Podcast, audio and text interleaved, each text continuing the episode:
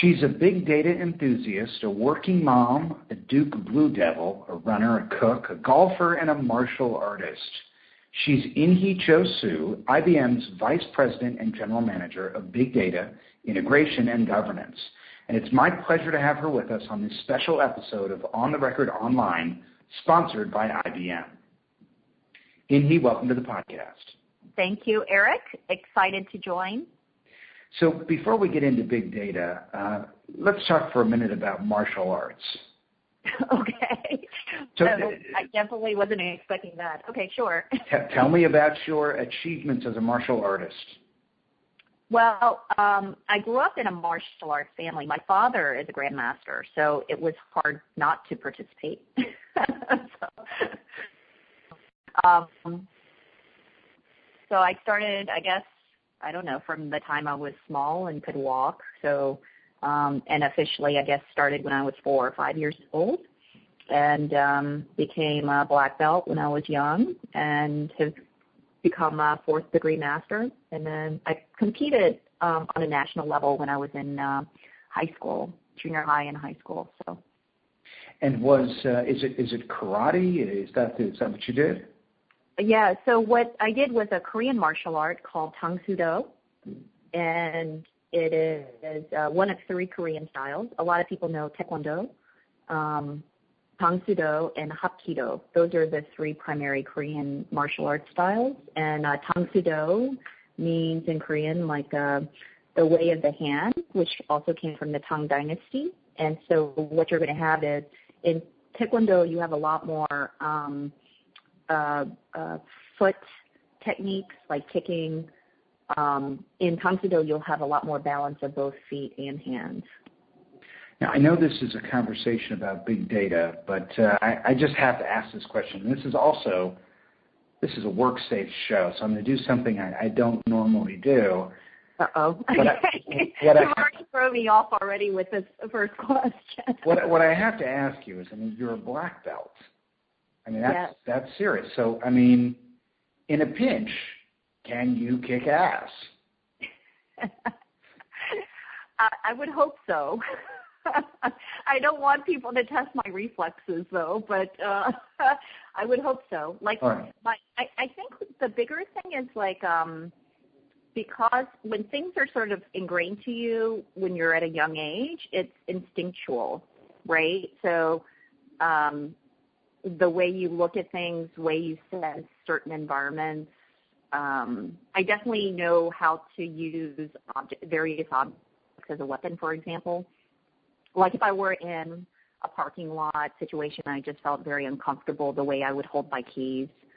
Um, or if I had any other objects in my pocketbook, um, I'd know that. I know where all the key pressure points are or the most sensitive spots on the body. Um, I know where naturally the bones would break. I mean, things like that, I think definitely gives me an advantage.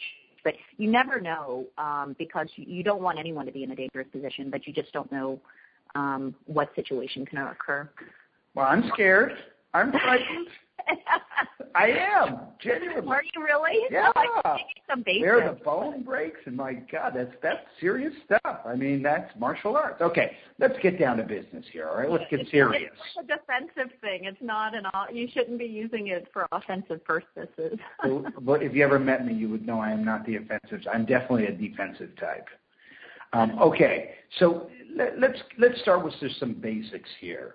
Why should non-technical people care about big data? For the same reasons that I think any business leader has succeeded, which is you think about every day, fundamentally, what could you do better today that you weren't able to do yesterday? Um and part of big data is about operating with a level of insight and intelligence that allows you to either take out latency or act, and act in a way that you weren't able to act yesterday with a higher degree of confidence, for example.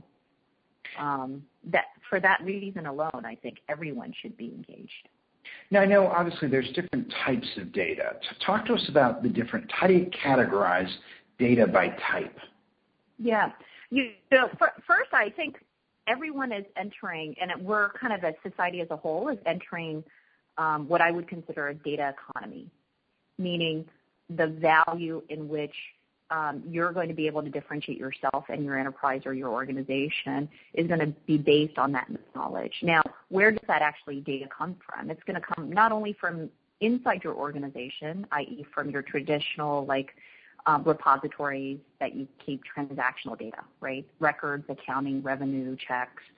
Uh, but it's actually going to be more and more data that exists exists outside your organization and even by third-party organizations. So um, uh, it could be public data, meaning um, social data. It could be publicly registered data, meaning data that's published within your respective industry relative to benchmarks and performance. It could even be data that's in a um, downstream industry that you're related to but has implications. So, For example, when there's a national weather disaster and it hits um, in another part of the world and it impacts the supply chain, it has downstream implications on a particular industry. Knowing that in advance of when it hits you during that supply chain um, can have a material impact on not only your ability to remediate the situation, but but really think through proactively how to serve your clients in a in a very relevant and engaged way. Now, what about like the origin of data? Because data is generated by different methods, right? I mean, there's different sources of data. Yeah, yeah. So we usually characterize data as kind of um, four types, um, or I think about it in four types, mainly because of the four sources. So one is I think about transactional data, typically from transactional and or application sources. So if you think about your um, uh, supply chain data, CRM, customer uh, customer relationship management data sources, or transactional systems where you're doing commerce, um, that would be more structured typically high volume. There's not a lot of variety in it. Um, the second type is what I consider uh, your traditional, let's say, content management type repositories. Um, it could be documents, files.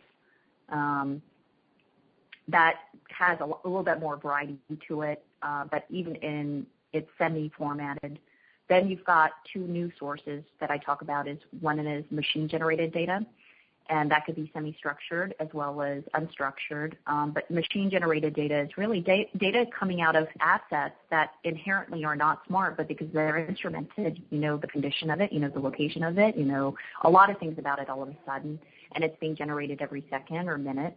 Uh, and then the fourth category is, is what I call social data. It's not necessarily social media, but it's data about people, uh, interactions that people have with other people, it's the it's the um, sentiment around the data sets. It's the identities and profiles and entities of, individuals. So that becomes a whole another dimension. But if, you think about those four uh, types and the sources of where they may be generated, it, it can then give you an idea of, you know, oh, how you could leverage all of all of that to give you a better insight.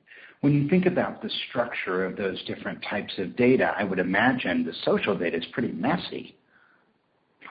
Oh yeah, the social data is the most messiest, and it's it's actually um, probably the one that's also um, the most what I consider the most incomplete, the most uncertain. But it's actually less important in terms of any one data point. What you care most about is the aggregate or the metadata. So I'll give you um, one example that we shared actually at our Information on Demand conference that was in Las Vegas two weeks ago. We um, there was a, a, a, data point that Jack Porraway had shared um, that showed like if you take the aggregate public, you know, crowd data from Twitter around the flu and map out the flu epidemic, you could see a two-week lag between what the CDC reported um, based on time and date versus what was available through crowdsourcing Twitter. So two-week lead time, you can actually have a material impact on location and society. A single data point may not have actually been valid, but the aggregate data and then the metadata from it um, is of value. So let me just invite you into my little myopic world for a second here, because one of the things you know I do in my industry and people who listen to this show do is we listen to we monitor social media.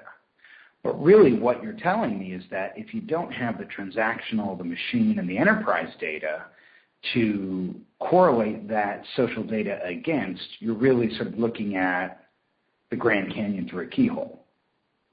Yeah, it can definitely feel like that. it's only as good as being able to relate it back to a material impact that you want to have for a particular person or a set of users or an audience. Um, I'll give you an example of like a, a, a client that, you know, I, I think was trying to be very aggressive on leveraging social and mobile, but then didn't really tie back to the operational system, which was a retail cosmetic firm. And they said, oh, you know, if I had a mobile device or an iPad with the sales rep at the counter selling the cosmetics, you know, I could drive more sales because individuals coming in, consumers would fill out the iPad and and um, they'd capture more information. They they saw an increase in the number of sales. However, they didn't link it back to their uh, customer warehouse and their traditional customer database. And as a result, their campaign management system wasn't linked. And so when they started to send that same audience um, direct mail campaigns as well as um, uh, electronic campaigns, it was inconsistent. The message was inconsistent, and the consumers were upset because they said, "Well, look, I just spent 10 minutes filling out my profile, and you just sent me a different set of recommendations. Is it that you gave me the wrong recommendations the first time I bought stuff, or are you not linking and you know taking the most current information I gave you?" So it seems like when you remove human intelligence from the equation and you let data trigger decisions without someone looking over it, this this type of uh, uh, risk exists. Yes. Yeah, uh, that type of risk, risk definitely does exist. I, I look at these types of um, capabilities as things that augment human ability to make decisions. Um, and we're also working on some new technologies um, that actually allows data to find other data and relevance to be derived later because every data point could have relevance. It's a matter of context and time. Talk to us, if you would, about OODA. What is it and how does it apply to big data? Oh, um, I use it a lot in, in analogies actually. It's a it's a military sort of strategic thinking. Um, it was developed um, by uh, um, a military leader named John Boyd, I think, during the Korean War. But it was for fighter pilots, you know, to develop their OODA loop. So observe, orient, decide, act. And if your OODA loop was faster than your opponent's, it meant life or death. And the expectation was you want your OODA loop to process whether or not someone was friend or foe within under 40 seconds. And each time you went into battle, your ability to observe, orient, decide, and act on whether or not to pull the trigger or maneuver the plane in a certain way would improve, right? Because of either prior practice, instinct, experience, and so forth. When you think about um, operating more and more in real time and operating it with greater relevance, what you're asking every organization to do is culturally develop an OODA loop that allows them to a observe everything in their environment through multiple senses than just their traditional ways of capturing that data you want them to orient um, with greater context, relevant context, and then you want to give them the decision-making ability with a high degree of confidence,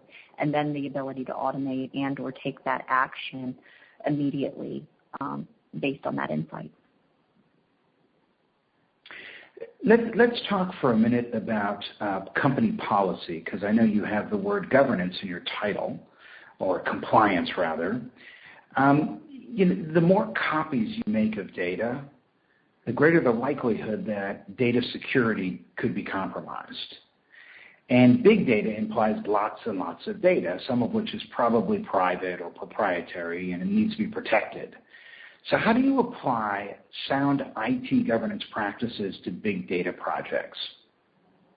Oh, that's a great question. And I will tell you the more advanced companies that are implementing and executing big data projects have greater investments in information integration and governance type technology capabilities as well as culture and organizational capabilities. And I'll, I'll give you an example.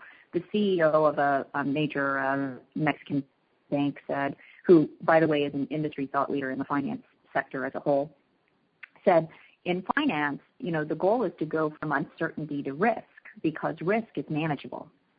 In a big data context, the, it's the same thing. You're going from uncertainty to uh, enough governance. The, the point is not to necessarily invest in every form of governance. It's enough governance for you to understand the risk so that you can place a bigger bet. And the real objective is how do you drive confidence in the data and in the decision making and in the security policies that you have in such a way that the risks that you take are assumed and known and um, and you you need to do that intentionally. So is this all happening in the background? Does a frontline employee have to have some training or understanding of what to do to comply with these types of governance standards, or or is it something that's done for them by how the system's set up? Um, it it can it can be a little of both. I would say um, uh, typically to just make it easier, it's it's what you can implement into your systems and environments. So let me give you a couple examples.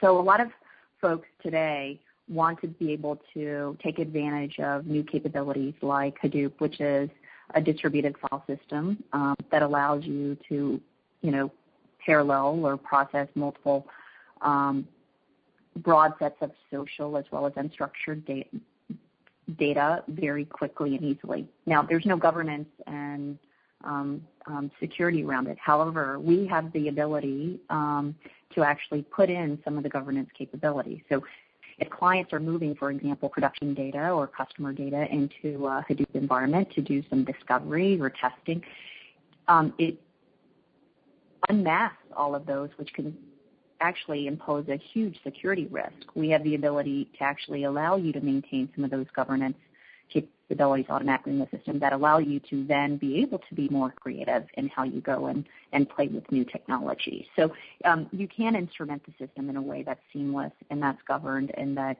it's set based on your business policies and rules. What about um, uh, transparency and accountability? I mean, if you've got this big data system that is um, suggesting business intelligence that's actionable, you have you know senior business decision makers taking action on that data in a way that affects you know a lot of people. Is there some sort of um, responsibility that those business leaders have to let people know that they're using their data if it's personally identifiable information? Oh, absolutely. Yeah. I, I think the the expectation is higher in that dimension. Um, but also, I think professionals that have um, a high degree of interest in in delivering their set of services and best practices will want to work in environments that invest in um, capabilities and want to work in places that invest in capabilities, in big data capabilities. I'll give you a, like a hospital example. Where I was talking to a major physician of an ICU unit, and he, you know what? Um, we at first thought that there might be some trepidation around, you know, the physicians being assisted with these intelligence systems and, and big data analytic systems. And he said, no, actually, the exact opposite. They realized with with that ability to process let's say, the various alarms going off at the same time. It allows the physicians to actually bring their value to the table even more rather than having to operate with just a bunch of machines. When you're pulling in transactional, machine, social, enterprise data, uh, this vast collection of, of data from disparate sources, what are the risks that you might wind up infringing on the intellectual property of someone else?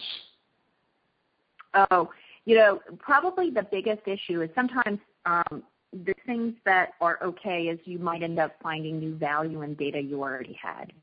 Now, the real infringement comes in um, if someone gives you data and gives you permission to use data for a particular way, but then you end up using it in a different way. That's where the that's where you know some of the privacy concerns and and um, let's say entitlement concerns come into play.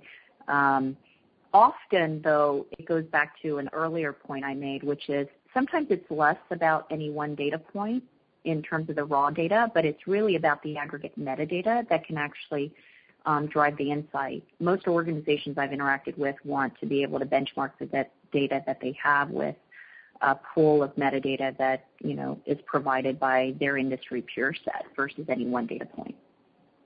So, there's no risk that if I'm sort of aggregating social data and I'm aggregating data around keywords or around key phrases, and the data lands me onto either photos or video or music or gosh, a diagram or a design or a trade secret that's the intellectual property of someone. Perhaps it was shared by someone inadvertently. They shouldn't have done that, but they didn't know yeah. when they did. And then it winds up in my database.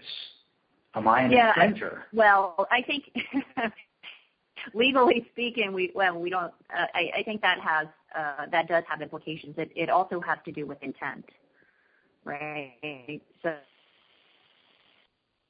so um, um, I, I think we're entering a little we're entering kind of a time period where the jurisdictions don't yet um, serve, let's say, the reality of, the way people are interacting and operating.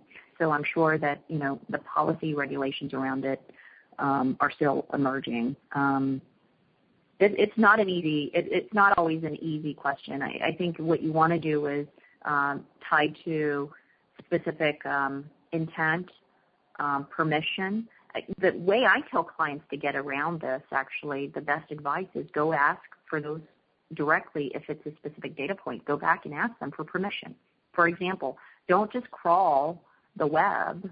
You can crawl it and you generate the aggregate insight. But if there's, let's say, an access that you want, i.e., access to a user ID, um, verification of someone's identity, go ask them and ask their permission. And if they say yes, then you're you're you're absolved of that risk. If they say no, then you know you're you shouldn't use it.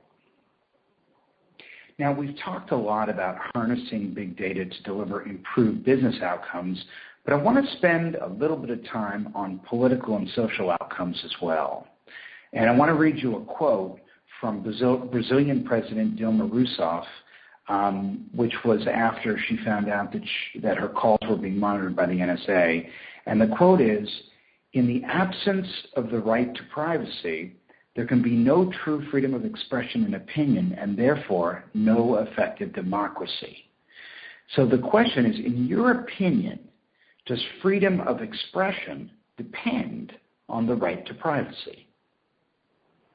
Wow, that's a deep question. Hmm. I don't think it's a binary answer. I think with any any liberty, um, there is a expectation of valuing what that means, and an expectation of how society should operate, but how individuals should operate, both in terms of what they feel like they're entitled to. Um, I do think that we do have to be incredibly um, um, sensitive about people's ability to express um, their their thoughts freely. I mean that's a that's a core uh, core aspect of of not just this particular country and nation, but it's it's uh, an important aspect of how creativity is generated and new ideas are generated. So, so that's a great segue for our final question. Um, the leaks from Edward Snowden, which revealed the NSA's boundless attempts to cross-correlate personally identifiable information with other data sets and pursuit of national security, portrays the U.S. government as obsessed with surveillance. So the question is, if James Clapper, the director of intelligence of the CIA, were to say to you, Inky, I'll give you anything you want, world peace, end of world hunger, anything you want, if you can make the PRISM program constitutional, what would you tell him? oh, I don't know. I can tell you that is one question I've never thought of. Um,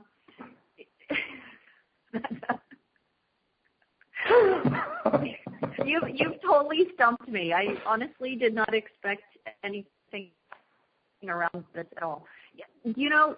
Well, I mean, it's it's squarely at the heart of where you know you're an expert in the in business intelligence and big data. But the flip side of all that monitoring, you know, on a, on the political and, and social side is surveillance. And and we're in this environment now where, everyone is obsessed with these, you know, reports that have come out of the Ed Snowden leak and now all this coverage being generated by this guy Glenn Greenwald who just left the Guardian and he's backed by the uh, founder of eBay to start this new media outlet. Um, and and so you know, I, I've got an expert like you on the phone, a big data expert. You know, I, I wonder if you were seated alone with James Clapper and he was to say to you, "Hey, what can I do to make this fair? We need the data." and we need the we need the PRISM program to protect our national security. Let's say he believes that, but at the same time, he also knows that you know if he doesn't make it fair, he's going to get shut down. So he comes to you and he says, "Hey, fix this." So what do you do? The here here's mandate I think for um, um, organizations that are in the technology industry, and I think we have enough people that are creative, enough that could solve for some aspects of this, which is um, design, design as a first order requirement in the way that certain software is built that can protect elements of individuals, not just identity, but protect certain aspects to prevent injustices in terms of civil liberties. Um, this is something that we've actually are looking at and investing in, especially around a new technology base called G2, which is um, to be able to uh, design privacy as, as, a core element uh, in how we look at the ability to remember data sets, but also protect um, identities as we're, trying to resolve our identities. Um, it, sounds kind of interesting, but we, we've actually been working with the Pew Charitable Trust to resolve uh, voter registrations across seven states and do it in a way that protects the privacy of every individual and also ensures the protection and privacy aspects across um, various party political lines and state lines versus uh, federal lines. And um, and it's one of the unique, I would say, use cases where we have very different um, political views of the constituents, but have um, resolved in a very positive impact of how we can still protect individuals um, and encourage uh, people to vote, but do that and implement that capability in a software standpoint to automate it. Privacy by design. Fascinating. Inhi Cho Suh, IBM's Vice President and General Manager of Big Data, Integration, and Governance. Thank you for joining us. Eric. Thanks, Eric.